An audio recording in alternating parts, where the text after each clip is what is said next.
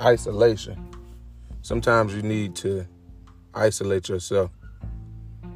Isolate yourself from the world, from people, from social media, and just lock in with yourself, you know?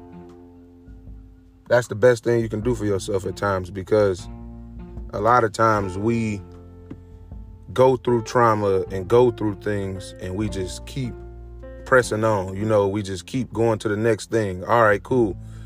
Keisha broke my heart. Fuck it, I'ma go mess with Brenda. Damn, Johnny broke my heart.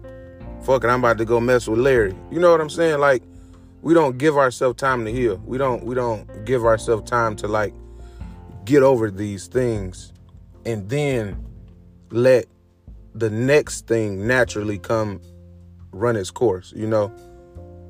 And a lot of times we don't we don't realize that because it's like, shit, I ain't about to be hung up over somebody. The next person just gone, you know? But that's not how you do that because you're gonna take that same hurt that you just received from Larry and Keisha and you gonna give it to Brenda and Johnny, you know? And then on top of the problems you having with them, you got your old problems attached too. You know what I'm saying? So you never really giving yourself time to heal. You never really giving yourself time to get over things, you know? And a lot of times that was my biggest issue because I was always back and forth in between, you know, this one, that one, that one, this one. And it's like up until this year, 2022, I'm realizing like I'm a broken individual. You know what I'm saying? I look good on the outside. I'm always happy. I'm always making sure everybody else happy. But internally, I ain't gonna say I'm fucked up, but like I'm fucked up, you know? I'm not out here just causing and wreaking havoc on people, but at the same time, I'm also acknowledging the fact that yeah, maybe I do need to be alone for a while and just take some time off to reevaluate some things about myself and to come to a better understanding of who I am. And a lot of times we don't do that for ourselves, you know?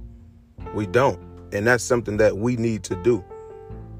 Those self evaluations, those times where it's like, I just need to be alone. We need to be alone. People are so afraid of being alone that they will put up with just about any and everything and anybody just so they can be with something, you know, so they don't have to be alone. But a lot of times you only you causing more harm than good to yourself.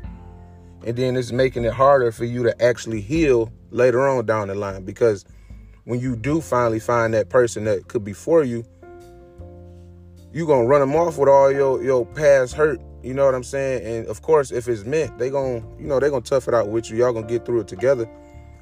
But a lot of that could be avoided if you just take time to heal. So um, this is gonna be a, a two, three part series, but I just wanted to get on here talk about that, touch on that real quick. Um, hope y'all enjoying y'all day. In a minute.